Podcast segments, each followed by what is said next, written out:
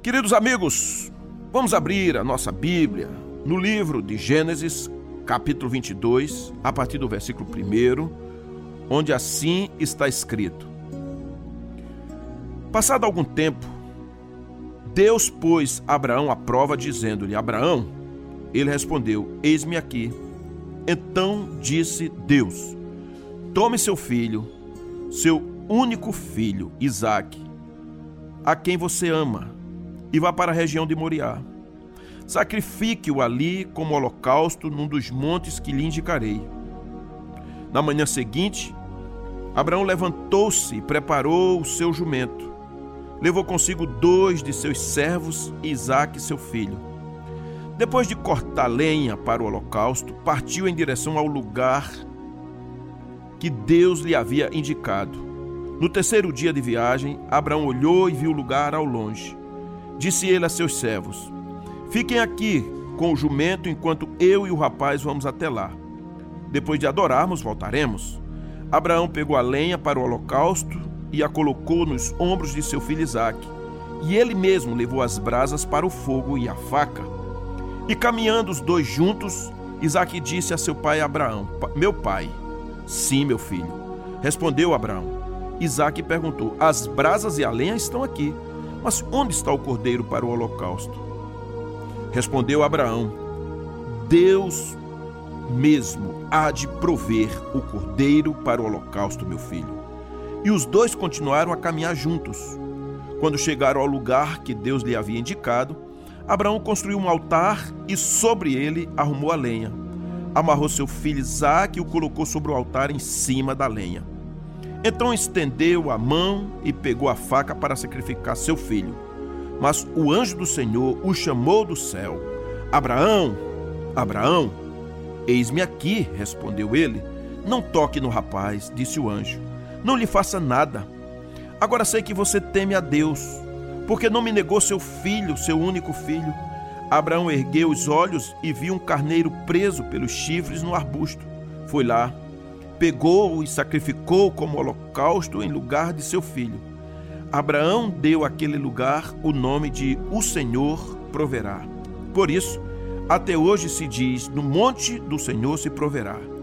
Pela segunda vez, o anjo do Senhor chamou do céu a Abraão e disse: Juro por mim mesmo, declara o Senhor, que por ter feito o que fez, não me negando seu filho, seu único filho, esteja certo de que o abençoarei e farei seus descendentes tão numerosos com as estrelas do céu e como a areia das praias do mar. Sua descendência conquistará as cidades do que lhes forem inimigo, e por meio dela todos os povos da terra serão abençoados, porque você me, me obedeceu. Meus amados, meus amigos, essa mensagem ela traz para nós palavras desafiadoras. Ela fala de fé, fala de descanso e fala de uma promessa. Como diz Hebreus 11, a fé é aquilo em que a gente espera por situações de coisas que a gente não está vendo. E o que seria descansar? É viver uma vida, mesmo tendo pressão, mas ter paz, ter tranquilidade. E a promessa? É viver não de acordo com as circunstâncias que estão ao nosso redor, mas por aquilo que a palavra de Deus promete, por aquilo que ela gerou no nosso coração. Promessas específicas onde o Espírito Santo revela para nós. Esse texto fala dessa situação. Há um personagem aqui, Abraão, chamado também de o pai da fé, que durante toda a sua caminhada desenvolveu uma fé que descansou na promessa que havia recebido do Senhor. A fé que descansa na promessa se desenvolve num relacionamento de intimidade com Deus. Deus começa esse processo e ele aproveita cada trajetória nas nossas vidas para que a nossa fé vá sendo consolidada diante daquilo que Deus prometeu. Isso é maravilhoso.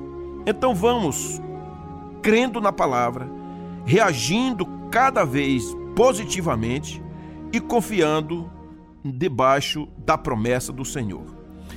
Por que é que a gente pode desenvolver a nossa fé? A palavra aqui diz que Deus proverá. E isso é maravilhoso. Se o Senhor está provendo, a gente avança, porque a obediência ela deve ser voltadamente para o Senhor e deve ser incondicional e deve ser antecipada. Veja que a palavra de Deus diz: passando algum tempo, Deus pôs Abraão à prova, dizendo-lhe: Abraão, e ele respondeu: Eis-me aqui. Então disse o Senhor: Tome seu filho, seu único filho Isaque, a quem você ama, e vá para a região de Moriá. Sacrifique-o ali como holocausto num dos montes que indicarei. Então Abraão, nesse texto, mesmo antes de Deus dizer o que iria acontecer, ele já disse: Eis-me aqui. Isso é extraordinário. Isso é incrível. Abraão ele já tinha passado por outras situações na vida dele, no seu relacionamento com Deus, e quando ele foi chamado, ele já tinha que obedecer ao Senhor. E ele obedeceu. Ele largou sua família, ele largou a parentela, ele largou as terras, ele foi para um lugar que não sabia onde era, que não conhecia, que não tinha intimidade, que não tinha amigos, mas ele acreditava no Senhor. E isso é incrível, é maravilhoso. Quando a gente crê no Senhor. Meus amados, queridos, somente alguém que permitiu ser provado durante o processo e que passou a identificar a voz do Senhor e a obedecer é que pode crescer na fé. E essa trajetória para mim e para vocês. Quanto mais a gente obedece, mais os planos de Deus ficam claros na nossa vida. Quanto mais a gente ouve a voz e tem prazer, mais íntimo a gente fica de Deus. Quem só conhece o Senhor por falar, não consegue desenvolver a fé, não consegue produzir obediência, não consegue esquecer o passado, pois obediência é fruto de quem ouve e quem coloca em prática. É uma vida que é gerada e isso cria a fé, que é um salto para o dia seguinte, para o futuro. Nós precisamos. Então, nesse, nessa história aqui, nesse texto, Abraão já conhecia o Senhor o suficiente e sabia da provisão de Deus em sua vida, por isso que ele não precisava questionar. Ele apenas disse: Eis-me aqui. Ele sabia que Deus protegia ele. Ele sabia que o Senhor cuidava dele. E aqui já faço a primeira pergunta: Deus conhece você? Claro que sim. Você conhece a Deus? Então, por favor, simplesmente confie nele. Deixe o Senhor dominar o seu coração. Quando você olha para trás, você consegue perceber que durante todos esses dias, esses anos, com pandemia, sem pandemia, com morte, com coisas acontecendo, Deus cuidou de você? Então, deixe a partir de hoje o Senhor tomar as rédeas da sua vida. Deixe a partir de hoje, diante das circunstâncias, creia mesmo assim na promessa de Deus. Viva aquilo que o Senhor está colocando no seu coração. Viva com ousadia, viva com coragem. Creia. Abraão, ele já tinha passado por muitas provas. E em todas elas, ele teve a oportunidade de ver que o Senhor agiu a seu favor. E nisso produziu uma fé descomunal. E essa fé fez com que ele pudesse dizer: Senhor, eu não vou andar preocupado, não vou andar ansioso, não vou andar é, agitado, eu vou descansar em ti. E ainda que essa ordem parecesse absurda, fora de propósito, ele decidiu. Ele não ficou questionando Deus. Puxa, Deus manda matar o meu próprio filho? Mas ele olhou para trás e disse: Se Deus cuidou de mim até aqui, essa prova agora é a pior, a mais difícil, não diria pior, mas a mais complexa de todas, então eu irei crer. Então, amados, é assim que Deus trata a nós. Primeiro, Ele recebe a mim e a você como filhos, uma vez que venhamos lembrar que Jesus Cristo deu a vida por nós, para que os nossos pecados, a nossa cédula de culpa fosse cancelada. Então a gente daqui para frente começa a caminhada, uma trajetória, uma saga, mas tem que ser por fé. E obedecer é o segredo, crer é a dependência. E isso vai criando uma musculatura, vai aumentando na nossa trajetória. E você poderá imaginar como está sua fé. Piorou, paralisou, você perdeu a fé nesses dias. Quantas pessoas têm olhado para trás? Quantos homens têm ficado paralisados? Quantas pessoas têm simplesmente abandonado a trajetória, o caminho? Mas lembre, a palavra diz: Eu quero trazer à memória aquilo que dá esperança. Como você pode renovar a sua esperança e a sua fé? Olhando para a palavra. Você tem que estudar a palavra, tem que crer na palavra, tem que saber o que a palavra diz. Olhando para Cristo. E saber que as lutas que nós passamos, o Senhor não está de olhos fechados. O Senhor sabe que a luta que eu e você estamos passando são suportáveis. Então precisamos crer, ainda que as coisas pareçam absurdas. E a palavra do Senhor diz isso para nós, porque nós temos, irmãos, a promessa de Jesus, nós temos a promessa da volta dele e o Espírito Santo já habita no coração de todo aquele que crê no Senhor. Por falar nisso, em algumas pessoas o Espírito Santo está calado, está apagado, o Espírito Santo está triste. Chegou a hora de novo de você descansar no Senhor, de confessar a Ele. Chegou a hora de você lembrar que se andar sozinho, você é uma pessoa frágil, a incredulidade aumenta, o espírito de medo se instala em você, da intimidação, da inconstância, você começa a tentar se proteger em outras coisas que estão fora do controle de Deus, que você não submete ao Senhor, apesar que Deus tem o controle de tudo, mas você sai da proteção de Deus. Saiba você, querido, meu amado, Deus está no controle. Deus é Deus. Ele sabe de tudo. Não tem nada nesse mundo, por mais bagunçado que esteja, que Deus esteja descontrolado. Ele tem tudo em suas mãos. Então você precisa fortalecer a sua fé. O versículo 3, aqui de Gênesis 22, diz: Na manhã seguinte, Abraão levantou-se e preparou o seu jumento. Levou consigo dois de seus servos e Isaque, seu filho. Depois de cortar lenha para o holocausto, partiu em direção ao lugar que Deus lhe havia indicado. Percebam todos, quando Deus está presente na nossa vida, quando andamos por fé, a gente é encorajado pela palavra de Deus, mesmo sem entender. Quando Abraão ouviu a ordem de Deus, ele começou a obedecer imediatamente. E ele se preparou para a missão que o Senhor confiou a ele. Ele não ficou conversando com Sara, nem com os seus empregados, porque possivelmente iria ter um chororô, uma luta ali. As pessoas sabiam que Sara era muito apegada ao Isaac e que o próprio Abraão também era o xodó da casa. Era o filho que estava ali. Ismael não morava mais na casa, então era filho único. Por isso que a Bíblia diz: Toma teu filho, Isaac, teu único filho, a quem tu amas. Por quê? Porque Ismael já tinha sido despedido juntamente com a mãe já tinha ido embora. O filho de Abraão, em casa, aquele, o seu único filho, era Isaac. A palavra Abraão significa pai de muitos, pai de nações. E Abrão, como era o nome dele antes, significa pai exaltado. Enquanto Sara ou Sarai significa princesa e o nome Isaac significa riso. Era o riso na vida de Sara era alegria na vida de Abraão. Foi o Senhor quem deu esse nome ao seu filho.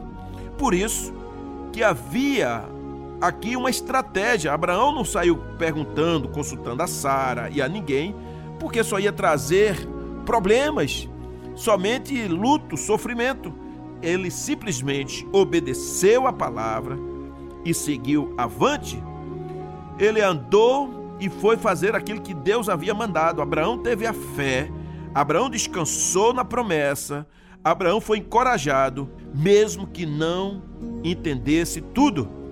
Deixa eu lhe dizer alguma coisa, querido, minha amada, homem de Deus. Você tem que descansar na palavra, na promessa, você tem que ir avante. Você não precisa entender tudo. Ah, se eu não entender, eu não vou. Você tem que ouvir o Senhor e você tem que avançar no Senhor. Você tem que crer no Senhor, você tem que servir ao Senhor. Isso sim. Então se levante, obedeça, honre ao Senhor. São coisas difíceis, porque era a prova mais contundente, complexa que Abraão estava se submetendo. Uma ordem para sacrificar Isaac a Deus. Você já imaginou isso? Então, aqui tem uma analogia com Jesus, porque Jesus era o Filho de Deus. Quando eu digo era, estou falando aqui no verbo grego, auristo, que ele era, ele é e sempre será. Ok? Então, sendo ele o Filho eterno, Filho amado de Deus, a palavra de Deus diz que Deus amou o mundo de tal maneira que decidiu entregar seu Filho, para que todo aquele que nele crê não morra, mas tenha a vida eterna. Até hoje é assim.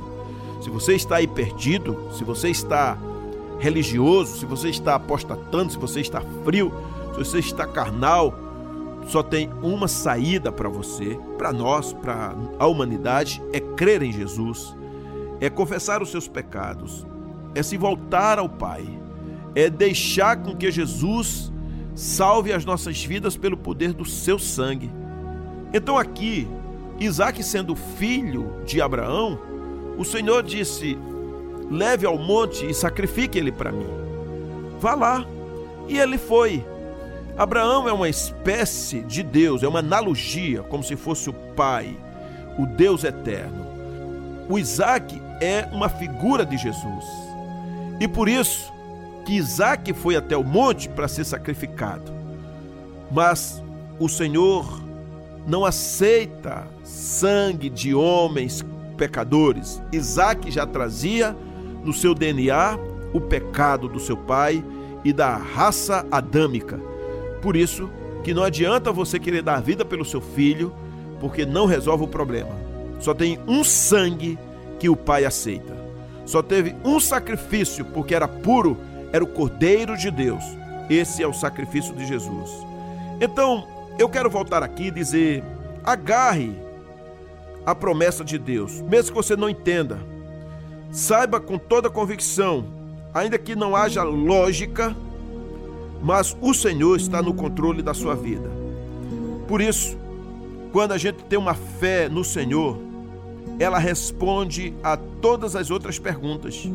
Você pergunta como é isso? Você fala assim: só sei o seguinte, eu creio que o Senhor é o Deus do impossível. Então, às vezes, a gente recebe orientações do Senhor e não dá para descartar logo, irmãos. Muita gente descarta porque não vê a lógica. Parece uma coisa contrária aos planos de Deus. A gente já fica angustiado. Não, Deus não pode ter falado isso. Deus sabe que eu não aguento que não pode, eu não vou, eu não quero estar nisso, em nome de Jesus. Será que você pode ouvir a voz de Deus e dizer, como os servos do Senhor, eis-me aqui, Senhor? Porque você tem que dizer, amado, já não vivo eu, mas Cristo vive em mim. Então perceba que na história da palavra de Deus, várias foram as ações onde Deus levou seus profetas e seu povo a agir que somente pela fé era possível ir além. Do contrário, eram coisas terríveis, absurdas. E então aqui Abraão, ele dá uma lição para nós. Ele mostra que o que importa é obedecer a Deus, ainda que para isso tenha que perder coisas preciosas. Abraão estava disposto a sacrificar seu próprio filho para agradar seu único Deus, porque ele acreditava que Deus era poderoso para ressuscitar. Deus ressuscitou Jesus. ele deu a vida por nós, mas Deus ressuscitou. Abraão é como se estivesse antevendo a morte de Jesus, a ponto de acreditar que, que o próprio Deus ressuscitaria Isaac, porque ele acreditava que Isaac voltaria com ele, mesmo Deus tendo dado a ordem do sacrifício. Então, que respostas nós temos diante de tantas situações? Nós precisamos saber que Deus está no controle, não nós. Que o Senhor, Ele é quem de fato sabe da nossa vida. E quando Ele pede para pagarmos um preço, nós devamos fazer isso. Nós deveremos ter uma fé que simplesmente deposita no Senhor total descanso. E aquilo que Deus prometeu, ele fará. Por isso que a palavra aqui é conhecida por Iavé Jirê, ou Javé Jirê, ou Jeová Jirê, Deus da promessa, Deus proverá. Deus está no controle, ele fala, ele cumpre. A promessa de Deus será cabalmente concretizada, e aí para aquele que é fiel, verá o fruto da sua obediência e da sua fé, porque Deus está no controle. Então, ande na presença do Senhor, creia nele, seja hoje mesmo você, meu amigo, amada, encorajados e ousados no Senhor e confiem, entregue tudo a Ele, como Ana fez, como Isaías se dedicou ao Senhor, como os profetas, como Paulo, como os apóstolos, eles disseram: melhor é obedecer a Deus do que aos homens. Quando Deus faz uma promessa a você, ele vai cumprir. Então, você não é o dono da coisa, mas ele simplesmente dá a você como mordomo. O Senhor cumprirá. Eu quero tirar uma última lição aqui, está no versículo 14, quando diz: Abraão deu àquele lugar o nome O Senhor proverá por isso até hoje se diz: no monte do Senhor se proverá. Então, amados amigos do Senhor, nessa trajetória que nós estamos indo, uma trajetória de dependência no Senhor, claro que sempre estamos esperando algo, aquilo que Deus um dia prometeu. Ele falou comigo lá na minha juventude, os anos se passaram.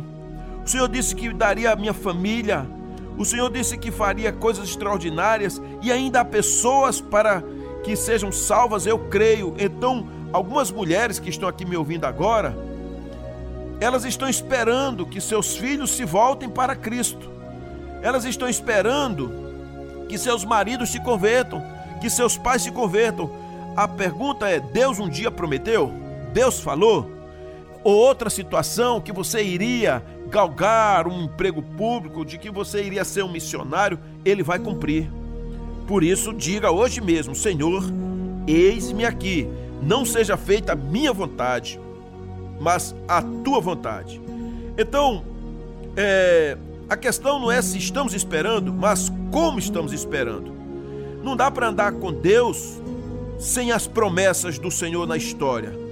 Quando a gente um dia abriu o coração, rasgou o coração e aceitou Jesus, a nossa vida passou agora a ser a vida de Deus em nós.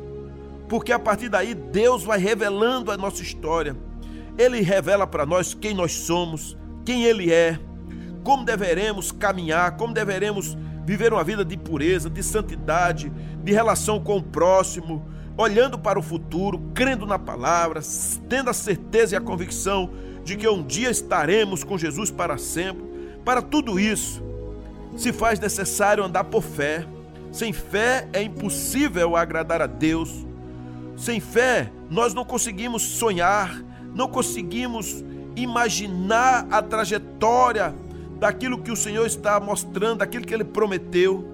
Quando nós temos a palavra do Senhor, quando nós cremos, nós iremos ser submetidos as provações, ao teste do tempo, e nisso também será revelado se a gente consegue descansar no Senhor, ou se a gente abandona, se fica agitado, ansioso, mas o Senhor chama nós agora para termos paz, a paz que excede todo entendimento, uma confiança inabalável, crê nas, no Senhor que suas promessas se cumprirão em nós. Mas, queridos, se a gente ficar ansioso, se você deixar de olhar para o Senhor e ficar olhando para a promessa, você vai ficar angustiado. Ah, mas Deus disse, Deus falou, não fique preocupado, não fique ansioso.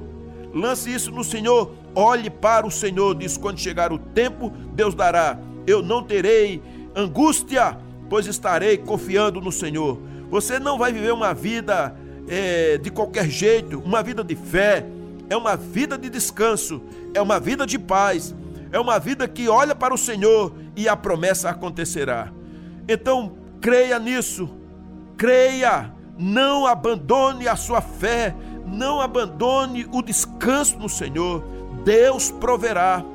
Se você ficar olhando para os anos, para as rugas, olhando para o ano de 2020, 2021, 2022, com certeza, mais ainda agora você vai ficar desanimada, você vai abandonar a igreja, você vai deixar de orar, você vai começar a olhar para sua família e dizer: Isso não tem mais jeito, eu não, não amo mais, não confio. Mas toda promessa precisa de ter maturidade e passar no teste do tempo. Então, queridos e queridas, essa palavra, ela é maravilhosa. Todos que confiaram no Senhor, aquilo que ele prometeu, para aqueles que descansaram, para aqueles que andaram por fé, esses, esses experimentaram grandes feitos do Senhor. E aqueles que estão na promessa e que creem no Senhor, que têm a certeza que Deus está no controle de tudo, digo a vocês: o que ele prometeu, ele vai cumprir. Saibam vocês, amados e amadas, ele é fiel. Ele não está com a mão encolhida. Ele vai fazer. Você é amada dele, você é amado do Senhor. O milagre virá. Então não olhe para o milagre, olhe para o Senhor. Adore a ele. Adore agora o Senhor não ficou prometendo que daria uma vida fácil para você, que seu casamento seria maravilhoso, que seus filhos seriam os mais lindos da face da terra, que seu emprego iria sempre produzir eh, alegria e muito dinheiro, que você não teria doenças nessa terra. Não acredite nisso. A cura do Senhor é começa na alma e é até chegar o dia da redenção do seu corpo, onde tudo isso que traz sofrimento vai passar. Por isso, Olhe para o movimento do Espírito Santo na sua vida. Ande debaixo da graça e da misericórdia. Seja uma pessoa salva no Senhor, curada e tratada, pois quem prometeu é fiel. Glórias sejam dadas ao Senhor, com focos no trono de Deus, com as mãos levantadas, adorando ao Senhor. Deus proverá. Aleluias! Em nome de Jesus. Amém.